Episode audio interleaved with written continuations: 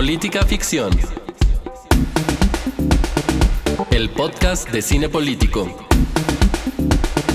Con Raúl Orozco y Roberto Piedra. Y Roberto Piedra. Política Ficción.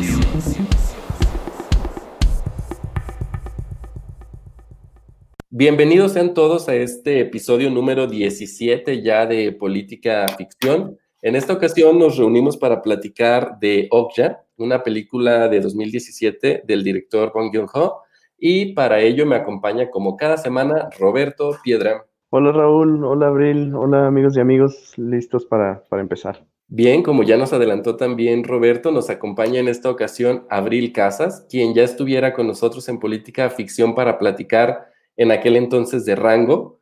Eh, Abril, ¿cómo estás? Hola, muy bien, gracias Raúl, gracias Roberto por la invitación nuevamente. Les recuerdo que Abril es politóloga de la Universidad de Guadalajara, es maestra en políticas públicas con especialidad en medio ambiente por el Colegio de Jalisco y actualmente se encuentra estudiando el doctorado en ciencias sociales en del CIESAS. Y ahorita ella cuando nos dé sus redes sociales nos hable de su consultoría, también nos va a decir en qué especialidad tiene este doctorado. Abril, en procesos, no sé qué, y medio ambiente. Exacto, en procesos económicos y medio ambiente es la especialidad. Que queda al dedillo para la discusión del día de hoy, cabe señalar. Exactamente, y bueno, soy parte de BEC Consultoría Socioambiental, pueden seguir en nuestras redes sociales, arroba Consultoría en Twitter, eh, Beck-consult con T al final en Instagram y pueden visitar nuestra página de internet para enterarse de los proyectos y servicios que ofrecemos y la página de internet es becconsult.com. Pues muy bien, ya saben dónde encontrar posteriormente a Abril Casas y nosotros entramos en materia. Pues bien, Okja es una película de 2017 dirigida por el más reciente ganador del premio Oscar como mejor director, eh, mejor guionista, mejor película internacional y mejor película por Parasite. Okja, hasta antes de Parasite, había sido el trabajo más popular de Bong Joon-ho, quien a pesar de Bong Joon-ho, quien a pesar de haber tenido o de tener una gran carrera, pues digamos que en este lado del, del mundo solo lo conocíamos o mayormente lo, lo conocíamos por, por Okja, por distribuirse vía Netflix. En Okja, Bong Joon-ho explota con un particular sentido del humor que en momentos raya en la farsa eh, los esfuerzos de la Miranda Corporation por supuestamente producir alimentos, específicamente carne, de la manera más eficiente bajo el discurso de que con ello pues, se, reducirán los niveles de, de, hambruna que se padecen en el mundo. Para este propósito, la Miranda Corporation crea una nueva especie de cerdos genéticamente modificados, cerdos de laboratorio, de los cuales se distribuyen 26 de ellos alrededor del mundo para premiar posteriormente a quien al paso de 10 años pues, pueda presentar al, al mejor cerdo, ¿no? Y esto significa al que, al que dé más, más carnita. Es así que conocemos a Okja, una, una cerda genéticamente modificada que vive eh, con una familia en las montañas de Corea del Sur y que tiene un lazo muy especial con una jovencita de nombre Milla, pues ambas han crecido juntas en estos, en estos 10 años. Llega el momento en que Okja y Milla tienen que separarse y eso pues va a desatar una aventura en la que tanto Milla como un particular grupo de activistas en favor de los derechos animales eh, tienen la misión de, de salvar de recuperar con vida a Okja. Vemos pues eh, en Okja, vemos en esta película la habilidad de su director para filmar secuencias de acción que resultan muy emocionantes, pero también vemos su, su habilidad para insertar una crítica política y social alrededor de la manera, en este caso, en la que estamos produciendo nuestros alimentos, tanto en Okja como en Snowpiercer o en Parasite eh, bon Joon-ho cuestiona las entrañas y las derivaciones del capitalismo y digo estas películas solo por mencionar las que conocemos eh, con mayor amplitud o las que son más populares en, en América, pero para hablar de estas implicaciones, pues mejor le dejo el micrófono a, a Piedra. Piedra, ¿qué nos tienes que decir de Okja? Gracias, Raúl. Pues después de diez y tantos episodios ya perfeccioné mi rol en este programa y ya no les traigo veintitantos puntos que tocar. Hoy solo elegí tres. El primero es, pues, la que ya mencionaste, la crítica a un modelo de producción industrial masivo que es completamente irresponsable en términos ecológicos y ambientales, además de lo deshumanizante. El segundo es el poder de las multinacionales, entendidas como esas organizaciones que tienen presencia global con, y que tienen una estrecha relación con los gobiernos. Estos, los gobiernos aquí, como vemos en Nokia, básicamente pues están a sus órdenes, ¿no? Incluso vemos en la película que tienen eh, un código especial, esta Mirando Corporation tiene un código especial para activar a la policía de Nueva York, exclusivo para ellos. O sea, tienen todo un protocolo para cuando lo necesite la multinacional. Y finalmente el activismo vemos como una actividad positiva, pero cuya audacia y sus acciones tan radicales rayan en la ilegalidad.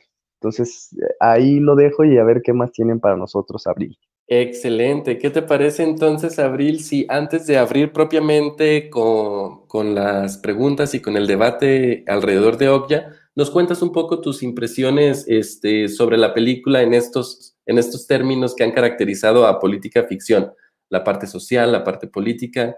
¿Qué hay al respecto? Introdúcenos un poco en esta onda de la economía verde, de la cual también vamos a, hablar y pues que tú eres mejor conocedora que nosotros. Bueno, pues muchas gracias. Eh, bueno, Ogya tiene muchos elementos para la discusión. Espero no meter más ruido con más elementos, eh, pero sí creo que el de la economía verde es uno muy importante. Este, esta moda de que las eh, empresas nacionales y multinacionales pues entren a este discurso de la sustentabilidad, eh, de ser socialmente responsables, etcétera, pero que finalmente lo que refleja Ogya pues es que se trata de una simulación y que este discurso verde y ambientalista porque está bajo, bajo ese discurso, aunque parece obviamente de manera caricaturizada, la tiene eh, el director, pero, eh, y parece realmente una falacia, pero es bajo este discurso bajo el cual se hace todo este proyecto de los super cerdos, etcétera, ¿no? Es decir, vamos a ser unos cerdos exclusivos para comérnoslo y vamos a dejar a los verdaderos cerdos en paz y a los que son realmente animales los vamos a dejar en paz y vamos a comer ahora de esto, ¿no? Entonces sí, este, y es este discurso también ambientalista, disasociado de las realidades micro, occidentalizado, digo, lo, vi muy claramente en, en la película, representado por el personaje de Lucy Miranda, y presenta estos dos contextos para opuestos en la película, que es el de Sanjak, el paisaje hermoso, increíble, la naturaleza, la, las, las cascadas, y este otro antagónico que representa la sociedad de consumo, que es la ciudad de Nueva York. Entonces, estas, estas dos, dos escenarios, digamos que ponen mucho en evidencia la posición del director y ayudan a desenredar toda la trama de, de la película. Entonces, me pareció muy, muy atinado del director, pero también este ambiente de, del paisaje, de lo verde, no está romantizado pone ahí un poco las, eh, lo azaroso que resulta la vida doméstica y cotidiana de quienes viven en el campo, alejados de ciertos servicios, hay que acarrear agua, etcétera, ¿no? El abuelo y Milla, todo lo que tienen que hacer, pues, para recolectar, cazar, eh, pescar su comida. Tema del agua también está presente. Y bueno, digamos que esas son mis apreciaciones a nivel general y a grosso modo de, de la película. Ya entraremos en detalles. Bien, gracias. Yo, yo, yo quisiera agregar a esto que me parece que eh, Bon Joon-ho lo que hace, y lo hace generalmente en, su, en todas sus películas, es que a pesar de tener un, un discurso como orientado a, a, criticar, por ponerle un nombre grande al capitalismo en su conjunto, también tiene la habilidad para repartir parejo a todas partes, ¿no? E incluso critica a quienes critican al capitalismo. Esto me parece muy interesante, pero entremos en, en, materia ya con la mesa de, de discusión. Y como ya decía eh, Abril y decíamos en la introducción, en la película se nos muestra una gran corporación preocupada por incrementar, pues, primero sus ganancias económicas a costa de un trato cruel con los animales, pero también vemos que esta situación se reviste o se disfraza de un discurso verde que se compra con facilidad, pues porque es amigable, ¿no? ¿Quién no quiere pensar que está consumiendo algo eh, que no daña la naturaleza, que, es, este, que tiene un tracto digno con los animales, etcétera. Sin embargo, yo les quiero hacer una pregunta a ambos aquí. Los modelos de producción de alimentos este, industrializados que actualmente tenemos son insustituibles dado el gran volumen de personas que necesitan llevar alimentos a su boca. Es decir, ¿están peleadas estas dos nociones? Abril. No, bueno, también eh, este es un asunto de, como muchas cosas, de desigualdad. Hemos visto, digo, no tengo el dato a la mano, pero efectivamente hay muchos estudios que comprueban que hay la producción de alimentos podría ajustar para todos, pero hay un asunto con la distribución, el acceso. Esa sería respuesta a tu pregunta. No sé si, si la respondo a cabalidad. Bien, bien. Piedra, éntrale también al, al debate. Mm, mira, no sé si en nivel de economías de escala sea insustituible los alimentos responsables con los llamados irresponsables.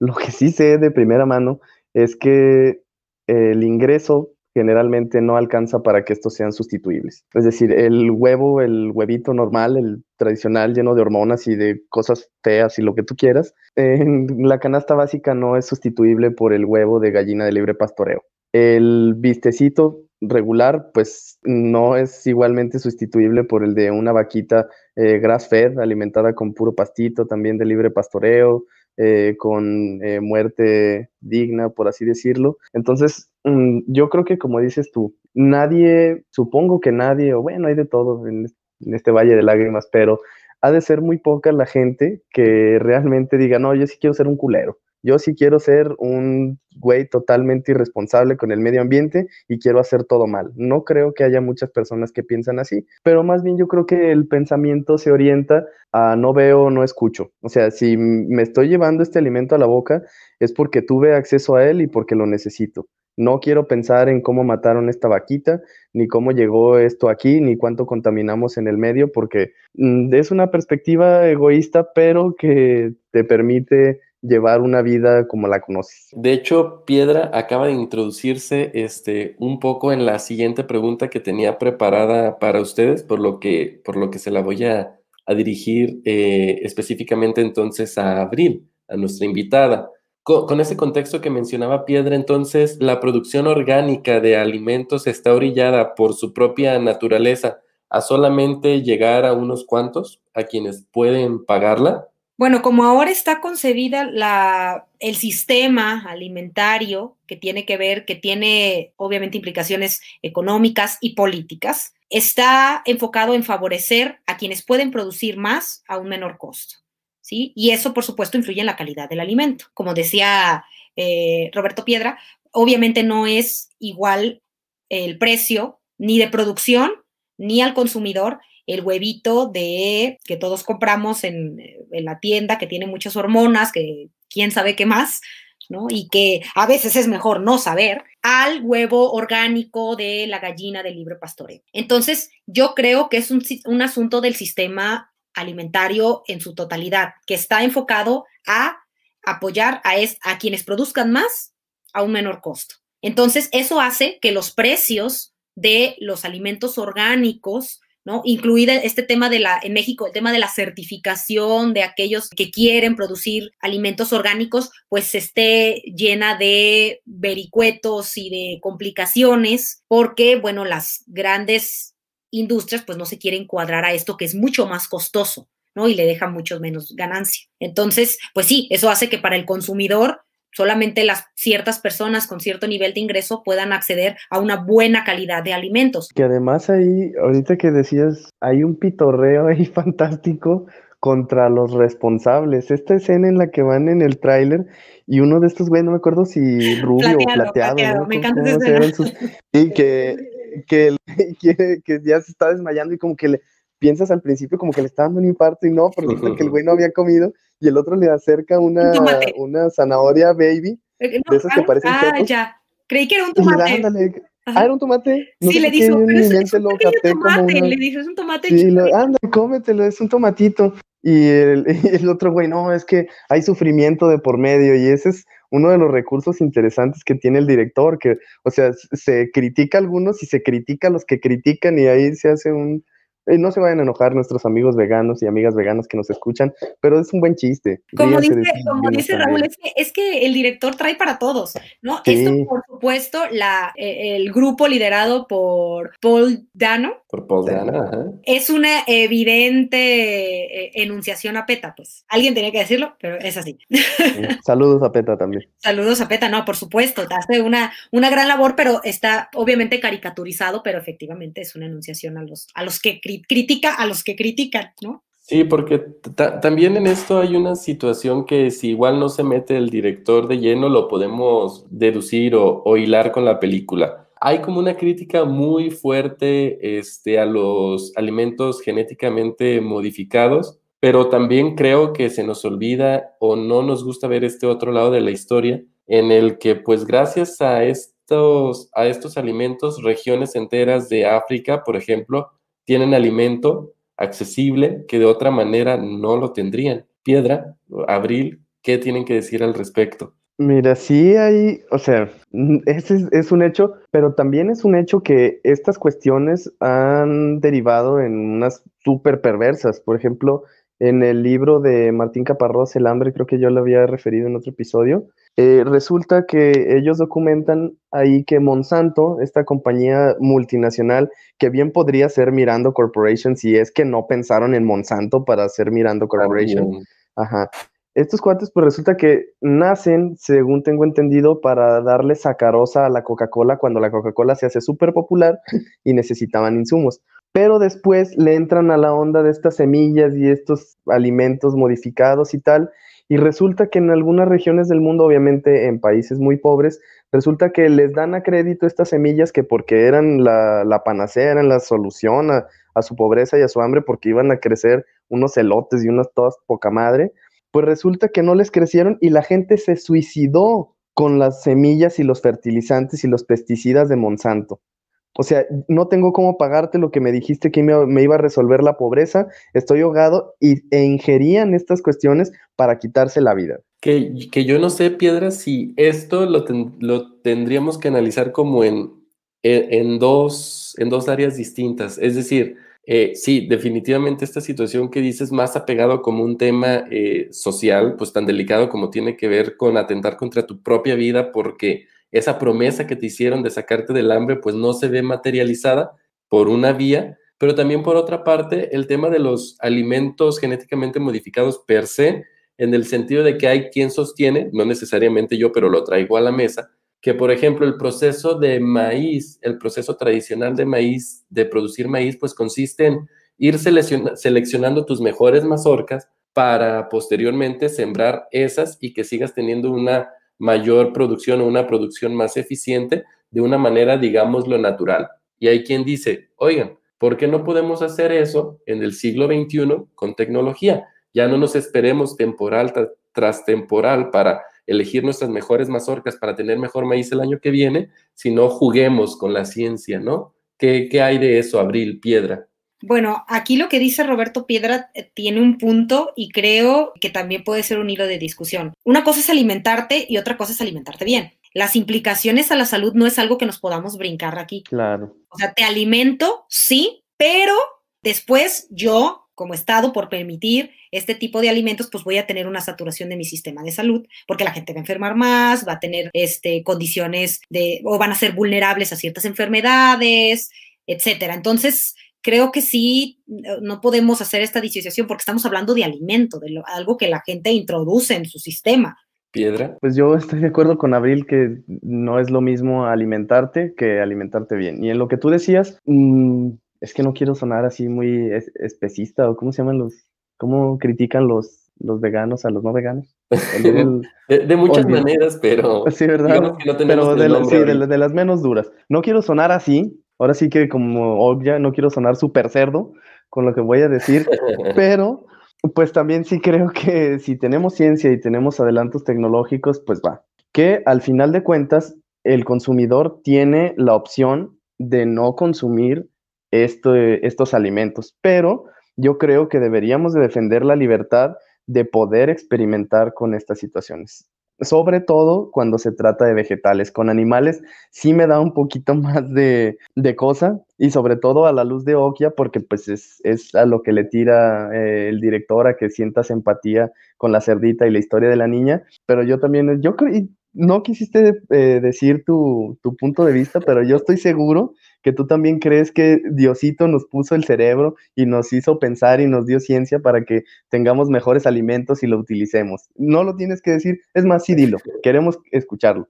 No, digo, sí, o sea, yo también no estoy en contra de la libertad para experimentar en estos terrenos, sobre todo por, sobre todo en los términos que los dijimos, es decir, mientras no haya una, una alteración ahí distinta, digo, porque también aquí la, la, discusión es muy técnica, pero si modificar los alimentos ah, vía la genética significa solamente tomar sus mejores propiedades, las propiedades que ya existen en él, para hacerlo, para hacer una producción más eficiente, para fortificarlos, fortalecerlos o como sea el término que se utilice, pues yo digo adelante, pero tú tocas un tema también muy importante que, tiene que ver con que es diferente verlo en el maíz que verlo en, un puerquito, ¿no? En un becerrito, en una gallina. Es más triste, es más, sí, está más feo. Tiene otras implicaciones. a ver, y tampoco, y tampoco olvidemos que, a ver, ya tenemos un camino andado como humanidad, ¿no? Este discurso ya lo habíamos tenido años atrás, décadas atrás, con los alimentos enlatados, con los alimentos procesados. Avanzamos, la ciencia y la investigación avanzó y ya nos dijo, eso no está bien. O sea, no, no te comas eso porque te va a traer eh, problemas de hipertensión, diabetes, tienen exceso de sodio, los conservadores eh, pues te van a traer problemas de salud, etcétera. Entonces, hay un camino andado con el tema de los alimentos y es por eso que ahora la discusión es que regresemos a lo orgánico, lo que hace 50 años era llamado solo comida. ¿no? Lo que nuestros papás llamaban simplemente comida. Entonces, regresemos ahí, lo que comían tus papás y tus abuelos, así está bien. Por eso vivían tanto, come así. ¿Y mis Twinkies? Sí. Y los... Estos los, vemos en American Factory. Ah, muy bien. Pero fíjate que además, este mundo de, lo orgánico, lo grass-fed, lo libre pastoreo y todas las, cuestiones de quien está metido en eso sabe mucho más. Pero incluso ayer en el súper eh, iba por estas de lechugas que ya están procesadas, que ya están en bolsita, lavadas y todo, ya para que te hagas tu sándwich y hasta tienen eh, lechuga romana, lechuga no sé qué, zanahoria y col y ya está hasta mezclada en la misma bolsita, lavada y todo para que la uses. Resulta que estaban todas juntas en, los refrigeradores, pero había un refrigerador con puertitas donde también había lechugas, pero decía orgánico. Y él, tenía el refri una cinta morada que decía orgánico. Y yo dije, güey, pues entonces, ¿y qué tiene esta otra pinche lechuga que no es orgánica? Bueno, pues tiene que ver, exactamente, tiene que ver con pesticidas y, no solamente tenía arriba orgánico, sino tenía el precio bien alto también y ah, sí. no, ni casi el doble. Ni me acerqué, ¿no? Si, no conocía la diferencia, ¿tú crees que iba a estar dispuesto a pagar por la diferencia de precio?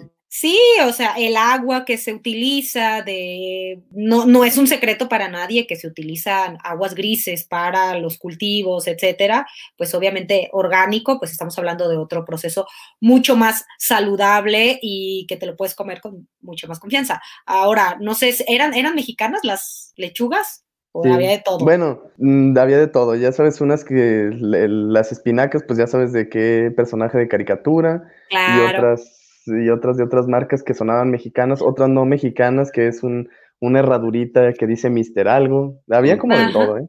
Entonces sí, el proceso de certificación también para decir que son orgánicas, digo, son algunas de las implicaciones la, que justifican el, el aumento del precio. Pues toquemos base con otra, con otra parte de la película para introducirnos a otro tema que la misma nos presenta. Eh, en Nokia vemos a un grupo de activistas, como ya ustedes lo decían, que podríamos relacionarlos incluso como con PETA. Eh, en algún momento estos, estos activistas unen fuerzas con Milla en su intento, intento por rescatar a Okja de, de, la Mirando Corporation, pero aquí viene el, planteamiento que les quiero hacer. ¿Qué tipo de cambios son los que generan este tipo de grupos, este tipo de activistas específicamente en el, en el sector medioambiental? Cuál es su influencia, hasta dónde llega eh, su ámbito de acción. Y ya que me respondan esto, quisiera aterrizar esa misma pregunta, pero al ámbito local, mexicano y tapatío. A ver, aquí con el tema de la organización y Milla, creo que difícilmente los podemos empatar en una misma porque los objetivos son diferentes. Pero diciéndolo de una manera muy eh, polite, ellos utilizan la situación de Milla para eh, sus fines, ¿no? Que no, no son precisamente malos, pero Milla ni es eco-friendly, ni es sustentable, ni tiene idea que es ser ambientalista, ella solamente quiere a, a Oya. Ella solamente quiere reunirse con su cerdita e irse a las montañas y vivir su vida normal. O sea, entonces, pero ellos la envuelven en una, en una lucha que no es de ella, ¿no? Eso, esa parte a mí sí me parece muy criticable, obviamente no de la película, me refiero de, de, de este actuar y utilizar, porque la niña finalmente vemos el tema de la traducción, si recuerdan esa parte? Sí. Donde Okja solamente quiere, perdón, Milla solamente quiere llevarse a Okja a las montañas y él dice, no, él quiere que utilicemos a Okja, ya aceptó, ¿no? Entonces es como decir, la niña nos queda perfecto, la niña con, su cerdita que la quiere recuperar, nos queda bien para eh, nuestra, eh, nuestro objetivo y Miranda la utiliza igual, la niña con su cerdito nos queda bien también para nuestro objetivo. Entonces, Milla es como una ficha eh, intercambiable, un comodín para ambas, ambas posturas antagónicas. Y eso me parece importante resaltar. Ahora, ¿cuál es el papel de estas organizaciones? Bueno, primero, creo que hay que situarnos en temporal y, sí, temporalmente hablando. Ahora esas organizaciones tienen mucho, resuenan muchísimo por el tema de las redes sociales, la información, etcétera, y su principal objetivo es hacer presión y evidenciar.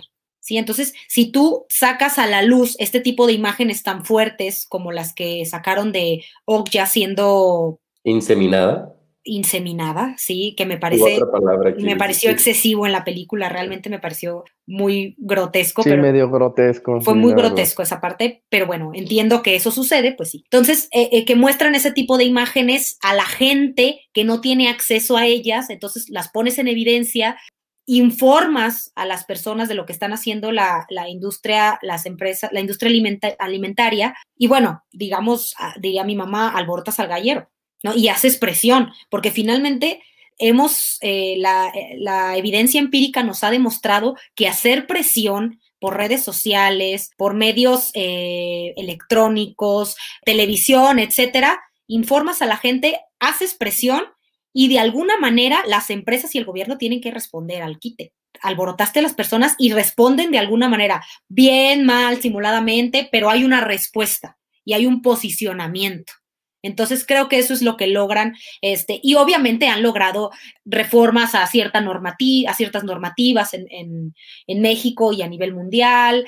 En otros países de Latinoamérica han logrado que incluso la naturaleza tenga derechos, o sea, que sean sujetos del derecho. Eso es un avance, híjole, años luz, ¿no? No es una persona, no eres un animal, es la naturaleza. Entonces, creo que sí ha logrado cosas interesantes de maneras poco ortodoxas, pero bueno. Piedra, ¿cuál es la influencia, el impacto, el ámbito de acción de estos grupos? depende de cuáles, porque desde luego hay tantos temas y tantas corrientes que no creo que no podríamos agrupar el impacto de los movimientos sociales entendidos así en general, ¿no? De acuerdo. Pero en lo que sí coinciden todos es que en cómo presentar sus formas para llegar al fondo, que me parece que es lo que no logran la mayoría de los movimientos sociales porque no se los permitimos, porque solo eh, nos quedamos discutiendo sus formas sin llegar al fondo, ¿no? En la película hay un fondo bien claro, o sea, esta organización que es nada más y nada menos que PETA, pues PETA tiene un discurso y tiene teoría incluso eh, detrás, tiene hipótesis, tiene movimientos, pero en la película es inevitable estar pensando en, las maneras, en que si son radicales, que esto es un delito, no te puedes subir al, camión de alguien y, sabotearlo, eh, no te puedes, eh, traspasan todo el tiempo la propiedad privada y hacen de las suyas, entonces como que ahí nos quedamos, ¿no? Sin hablar del fondo. Y los que están del otro lado, pues es burlarte de las formas. Si los animalistas se ponen afuera de, no sé si este el término correcto animalista, me disculpo de antemano, pero así les voy a llamar por efectos de mi ignorancia, cuando estas personas se ponen eh, afuera de las plazas de toros y se llenan de catsup y se ponen banderillas falsas en la espalda, pues los taurinos obviamente se pitorrean, ¿no? y unos les gritan asesinos, a los que van entrando a la Plaza de Toros les gritan asesinos, y los otros, pues que ridículos. Entonces, nos quedamos nada más en la forma, no, mira qué ridículo, se embarraron Katsup. Eh, en vez de decir, a ver, pues este güey, ¿qué tiene que decir? O sea, cuando se desnudan y se hacen como que se ponen en una charolita como si fueran un corte de carne del supermercado, ay, mira qué, qué idiota se ve, ¿no? O sea, esa es la descalificación que tienen eh, los críticos de los movimientos sociales, pero siempre y cuando eh, no trastoquen tus beneficios ni, ni tus gustos. Porque algunos dicen, güey, ¿por qué hay gente que defiende a los animales, güey? Somos más importantes los seres humanos. Pues para ti, güey. O sea, eso es una perspectiva, creo que sí es el término eh, del especismo, o sea, la creencia de que mm, los, los humanos somos superiores a las, a las otras razas del reino animal y hay quien no lo cree y es muy respetable. Entonces, eh, no es un pitorreo creer que hay derechos de los animales. Si hay quien lo cree y construye una narrativa útil en torno a esa idea, pues es válida. Y los movimientos sociales, ya lo habíamos dicho en otra película, pues son lo que dicen ser. En este sentido, ellos dicen ser defensores de los animales y es una, una cuestión válida que en la vida real no sé qué tanto impacto tengan, creo que uno no muy alto, porque pues sigue siguen existiendo en el mercado abrigos de piel de animales, seguimos comiendo carne, es decir, no le ganan a los de enfrente. Parecen todavía ser aquellos loquitos en el cerro, a pesar de que tengan puntos válidos. Sí, y, y me parece a mí que hay aquí una parte muy importante que es el poder de lo simbólico, ¿no? Es decir, todas estas expresiones que tú describes, Piedra, y que hemos visto en, innumerables ocasiones, pues tienen un eco porque son símbolos, tratan de decir, tratan de decir algo y habremos o no personas que somos más receptivas a ellos. Y yo también soy un creyente en el que desafortunadamente no todos podemos enarbolar todas las causas. Y hay, hay causas con las que cada quien se compromete por diferentes razones. Y, lo que dices, Piedra, es muy importante. Hay gente, por ejemplo, que yo conozco que, que ama totalmente a los perritos y que les duele verlos en la calle y que hacen cosas para, para tratar de cambiar su situación y vienen estas críticas, ¿no? De, oye, pero no es más importante esto. Pues bueno, es que siempre habrá cosas más importantes o no es más importante un niño de la calle y dices, evidentemente, pues, pues somos pues por esta situación de humanidad, pues sí, pero todos tenemos causas diferentes y es la suma de estas causas las que nos permiten atender un poquito a cada una de ellas y no eh, desfavorecer a unas por orientarnos solo a otras. Claro, porque además es una perspectiva estéril el creer que hacer X nos priva de hacer Y. O sea, si no, no haríamos nada. No tendríamos este podcast porque seguramente hay algo más importante que hacer no estaríamos platicando porque podríamos estar leyendo, podríamos estar estudiando o pude haber desayunado. Entonces, pues es una tontería pensar que una cosa nos priva de hacer otra o, ah, ¿no te parece algo más importante? Pues sí, güey, pero hay un tiempo limitado de vida, un tiempo limitado de recursos y hay preferencias. Y cada quien se sube al carro que quiera y pues eso me parece que es una libertad esencial que todos deberíamos de hacer. Si alguien quiere defender los derechos de las plantas, ¿por qué habríamos de impedírselo a los demás? Entonces, movamos un poquito la discusión siguiendo con este tema de los grupos, de los grupos activistas en, materia ambiental, eh, de, los que, de los que habla particularmente Ogya, y, y, pensemos en esta ciudad o pensemos en México en general.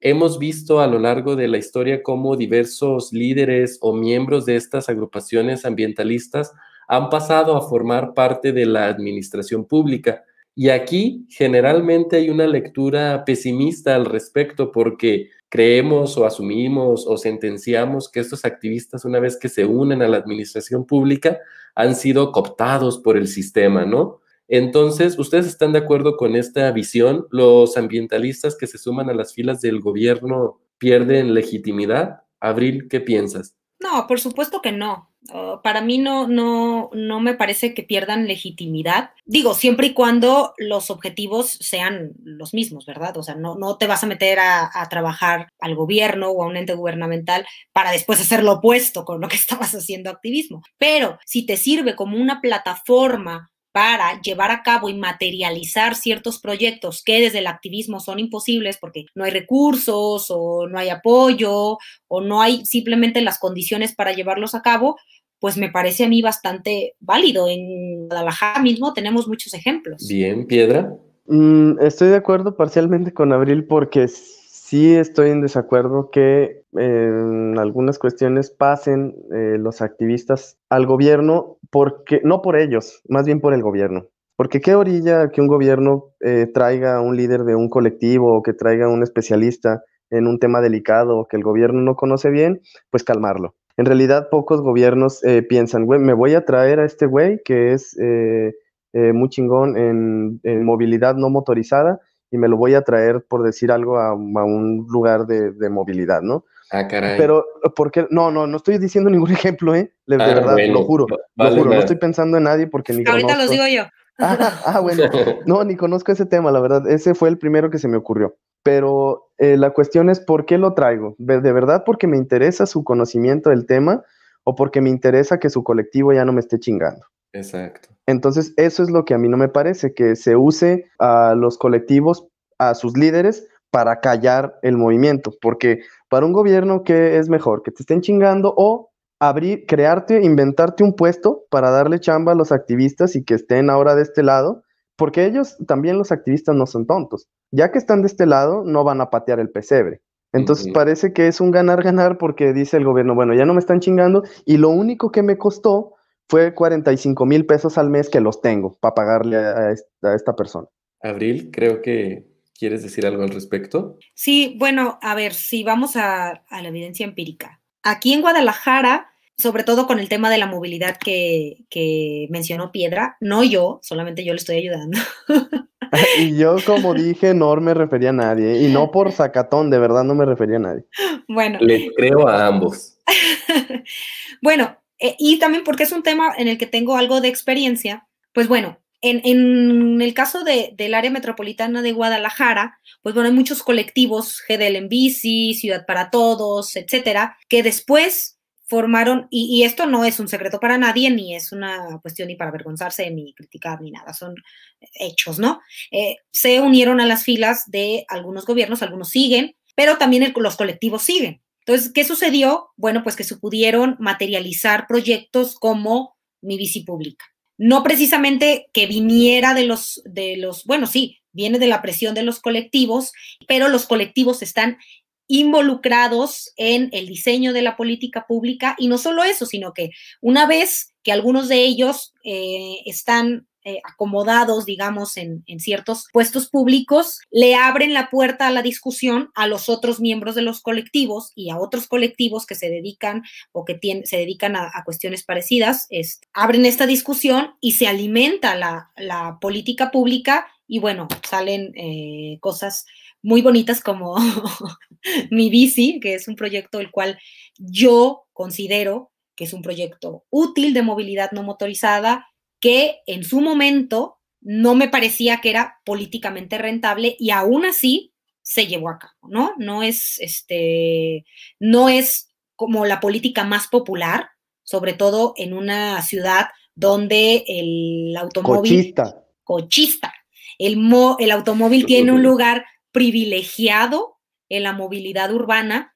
Eh, no es políticamente rentable poner un sistema de, de bicicleta pública y aún así se hizo. Entonces, eso, discúlpeme, pero eso tiene su mérito. Sí, la verdad, mi bici es la cosa que más me gusta de esta ciudad. O sea, más allá de, los edificios y, el clima y las tortas ahogadas, lo que más me gusta de esta ciudad, ni no, tampoco. Lo que más me gusta de esta ciudad es el sistema de bici pública. La verdad es algo que hasta me siento orgulloso y ni tapatio soy. Y los tres somos usuarios del servicio, los tres tenemos nuestra llavecita. Saludos a mi bici. Ustedes no lo están viendo más que Raúl y Abril, pero miren, aquí está mi, y eso tiene que ver también, o sea, no nada más es mi bici, el sistema de mi bici, sino tiene que ver con una transformación alrededor de cómo se mueve la ciudad. Tiene que ver con ciclovías, con zonas 30, con calles de preferencia ciclista, etcétera, ¿no? Ya más acostumbrados a ver ciclistas en la calle, a ver, ah, ya sabemos que es una ciclovía, ¿no? Que no, que no te puedes estacionar ahí. Esas son cosas que se van cambiando en la cultura de, urbana. Entonces, creo que, que, este es un buen ejemplo para decir lo que un activista puede hacer desde el gobierno, ¿no? Pero eso no le quita lo activista y tampoco es que desaparecieran las organizaciones eh, a partir de, ah, ya, ya soy del gobierno, desapareció la organización. Siguen existiendo y siguen haciendo cosas y siguen convocando, actuando, proponiendo, que es lo más importante. Entonces, yo ahí por eso digo, basada en este, en este ejemplo, puede ser muy benéfico que formen parte de las filas del gobierno, pero con el cuidado que dice, que dice Roberto Piedra, ¿no? Cuidando que efectivamente no sea, cuidando primero los objetivos que tienes como activista y que efectivamente no caigas en eso de, bueno, pues ahora me tengo que aguantar y callar la boca porque soy parte de, del gobierno, soy parte de un programa político y pues puedo decir ciertas cosas. Y no, por supuesto que eso existe. O sea, tampoco estoy diciendo que, ay, me contrataron y puedo decir lo que yo quiera. Eso, eso sabemos que eso no es real. Pero eh, el objetivo, digamos que el espíritu sigue ahí. Piedra. Sí, que también ocurre al revés, ¿eh? que cuando uno está en el, en el, en el sector público y sobre todo cuando está en, en puestos de decisión, pues uno sí tiene que mantener cierta coherencia o congruencia con lo que asiste y lo que dice y las actividades que tiene. Recuerdo el año pasado, creo, fue uno de los, de los eh, más altos mandos de Semarnat que lo captaron en una, en una corrida de toros. Entonces, eh, discutía con un amigo que es torero, saludos Ricardo, eh, discutía con Ricardo y le decía, güey, pues es que yo sí le veo algo de mal, pues porque cómo vas a estar en la, en la Secretaría de Medio Ambiente y Recursos Naturales y vas a corridas de toros. Y Ricardo me decía, güey, es que él, como sabe mucho de recursos naturales, pues sabe que eh, los toros de, raza bravo de Lidia, pues viven muy bien en el campito y pues ya saben todo el, discurso, ¿no? Entonces él sabe que yendo a corridas de toros se mantiene esta, esta raza, porque si no existieran las corridas de toros, no existiría esta, esta raza brava. Entonces, pues no hay incongruencia porque al ir a corridas de toros se, se, preserva la raza. Y decía, pues a lo mejor sí, güey, a lo mejor tienes un punto, pero pues hay una congruencia obvia que tienes que mantener. Si estás en el medio ambiente y recursos naturales, pues claro que no checa con una corrida de toros. Sí, sí, definitivamente. Este, y, y, y, cerrando un poco esa parte de la discusión, yo también creo que el solo hecho de la movilidad de estos personajes activistas al sector público, específicamente a posiciones de gobierno, per se eh, no, es, no es un mal movimiento, es un movimiento del que se puede nutrir la generación de políticas públicas, sin embargo, no siempre será así, en ocasiones es solamente para callar una voz y ahí es donde, donde el asunto se pone un poco triste, tan triste como Okia cuando nos escuchó que Piedra tenía un amigo torero. Saludos, Ricardo, te queremos. Sí, hombre. Saludos. Pues bien, como un último planteamiento para ya empezar a cerrar, Ah, y, es el último planteamiento y es el más difícil de responder. Pero ¿es la economía verde incompatible con un sistema capitalista y con una sociedad del consumo a gran escala como la que tenemos? Bueno, a ver, el tema de la, de la economía verde nace en la conferencia de la ONU sobre el desarrollo sostenible en el Río Más 20. Entonces, ese es, ese es, el origen del tema de la economía verde. Entonces, muchas empresas se suben al bar. ¿Qué busca la economía verde? Pues tres, digamos, tres medidas generales para el progreso. Y otra vez pongo progreso así, entre, entre comillas. Eh, mide el grado de transformación económica en relación con la inversión y el crecimiento de los sectores verdes. Representa el impacto del desarrollo en función de la extracción y el agotamiento de los recursos, es decir, tiene cuidado de cuánto extrae y cuánto utiliza, se supone. Y otro es que la economía verde mide el bienestar de la sociedad, que tiene que ver con el acceso de la población a ciertos recursos, educación, salud, etcétera. Esos es, digamos, los tres grandes, eh, las tres medidas generales, los tres mantras de la economía verde. Ahora, muchos países se subieron al barco. México, que es eh, fan de firmar absolutamente todo, también se subió al, marco, al, barco y empresas como Bimbo, FEMSA, Coca-Cola, pues... Al narco también se subió, no te preocupes. No, no, no, al barco, al barco. No corrijas, también, los dos son correctos. Sí, las empresas comienzan a hacer proyectos de economía verde y pues con eso estamos tranquilos, ¿no? En 2015 la revista Expansión publicó algunos proyectos de algunas empresas. Por ejemplo, Bimbo tiene un centro de ventas ecológico que convierte a autos viejos en autos eh, ecológicos. Está bien. Coca-Cola, pues tiene una planta de reciclaje. Está bien, está bien. Pero este tipo de situaciones, pues lo que sirve es para legitimar a las empresas porque hay muchas otras cosas detrás que no se ven. Por ejemplo, el tema de la utilización de agua, ¿no? De las empresas que es excesiva, los residuos, eh, la contaminación del aire, etcétera. Cosas que realmente pueden constituir un cambio y que realmente normativamente deberías de estar vigilando, pero como ya hace carritos eléctricos con los, con los carritos viejitos, pues bueno, pues ya, ¿no? Ya es eh, sustentable, ya es verde, ya nos subimos a este y ya lo podemos poner en las, en la, en la revista Expansión y pues ya tiene su certificado y ya lo cuelga en la pared, ¿no? Pero... gracias. Que gracias, Abril, ya no vamos a poder anunciar fantas ni mantecadas en este espacio. No, gracias, Abril. Es FEMSA, FEMSA. Ah, bueno, pero sí, perdón, perdón. No, eso solo lo recalca. Ah. Está bien. Pepsi, estamos abiertos a hablar de negocios. Ah, claro. Entonces, bueno, Luego viene la construcción de, otra empresa, no voy a decir nombre, de, parques eólicos también, que también no se trata de construir parques eólicos por construirlos, hay muchas consideraciones ambientales. ¿Qué decir el nombre? ¿Soriana? Ay, no, tampoco. Digamos. Ah, Walmart, estamos abiertos a hacer negocios con usted. Ay, bueno, qué bueno. Entonces, hasta ahí me quedo. Donde se cierra un Soriana, se abre un Walmart. Entonces, entonces, bueno, efectivamente la crítica de muchos grupos ambientalistas es esto, que se trata la economía verde de una simulación y un exceso del uso de sustentabilidad en el discurso. Piedra, este, se nos está llegando la hora, ¿no? quiera cerrar y además decir algo al respecto de o cerrar directo. Sí, de la última pregunta que dijiste, no creo que sea irreconciliable eh, la, la economía verde con el sistema de producción capitalista por sí mismo. La cuestión que yo identifico es que todavía la mayoría de las personas, de los productos y de las empresas y de las pequeñas unidades, estamos cargados hacia el lado no economía verde. Y estar cargados a este lado me refiero al total y nulo desinterés. O sea, seguimos produciendo como producimos porque no nos interesa producir de la otra manera. Pero si en realidad a todos nos interesara estar inscritos en la economía verde, en lo orgánico, en lo gluten free, en lo todo free, pues produciríamos en gran escala de aquella manera. Quizá podría ser posible. O sea, podría haber a lo mejor la misma cantidad de gallinas de libre pastoreo que de granja, no sé, a lo mejor el espacio no alcanzaría, pero no creo que en sentido estricto sean irreconciliables el sistema de producción con la economía verde.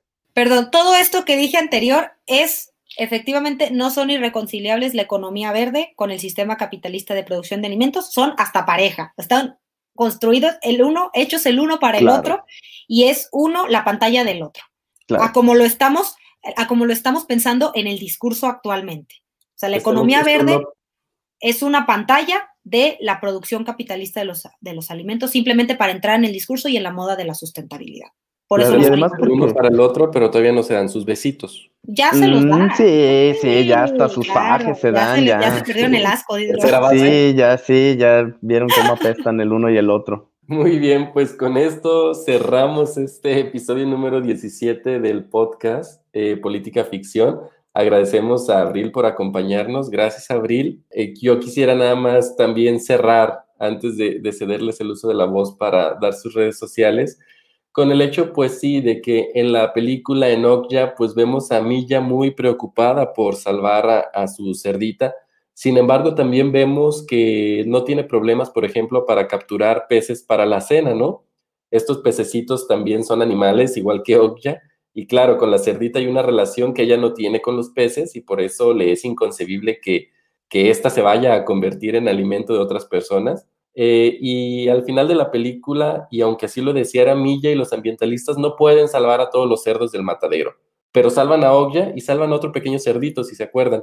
Y yo se lo lleva entre la boquita. Se lo lleva ahí escondidito. Y yo me quiero quedar precisamente con esta idea de Bong Joon-ho, eh, que presenta de manera muy sutil, pero es decir, es imposible pensar que como individuos podemos cambiar nosotros solos todo el sistema, pero siempre hay algo que podemos hacer en nuestro fuero personal para contribuir a alguna de estas causas. En la película se salvaron dos cerditos, nosotros podemos hacer otras cositas en el día a día, ¿no? Y bien, Piedra Abril, sus redes sociales, empecemos por Abril. Arroba Capistrata en Twitter y en Capistrata también en Instagram. Piedra, en nuestras redes sociales, no te olvides que tenemos también ya eh, Instagram.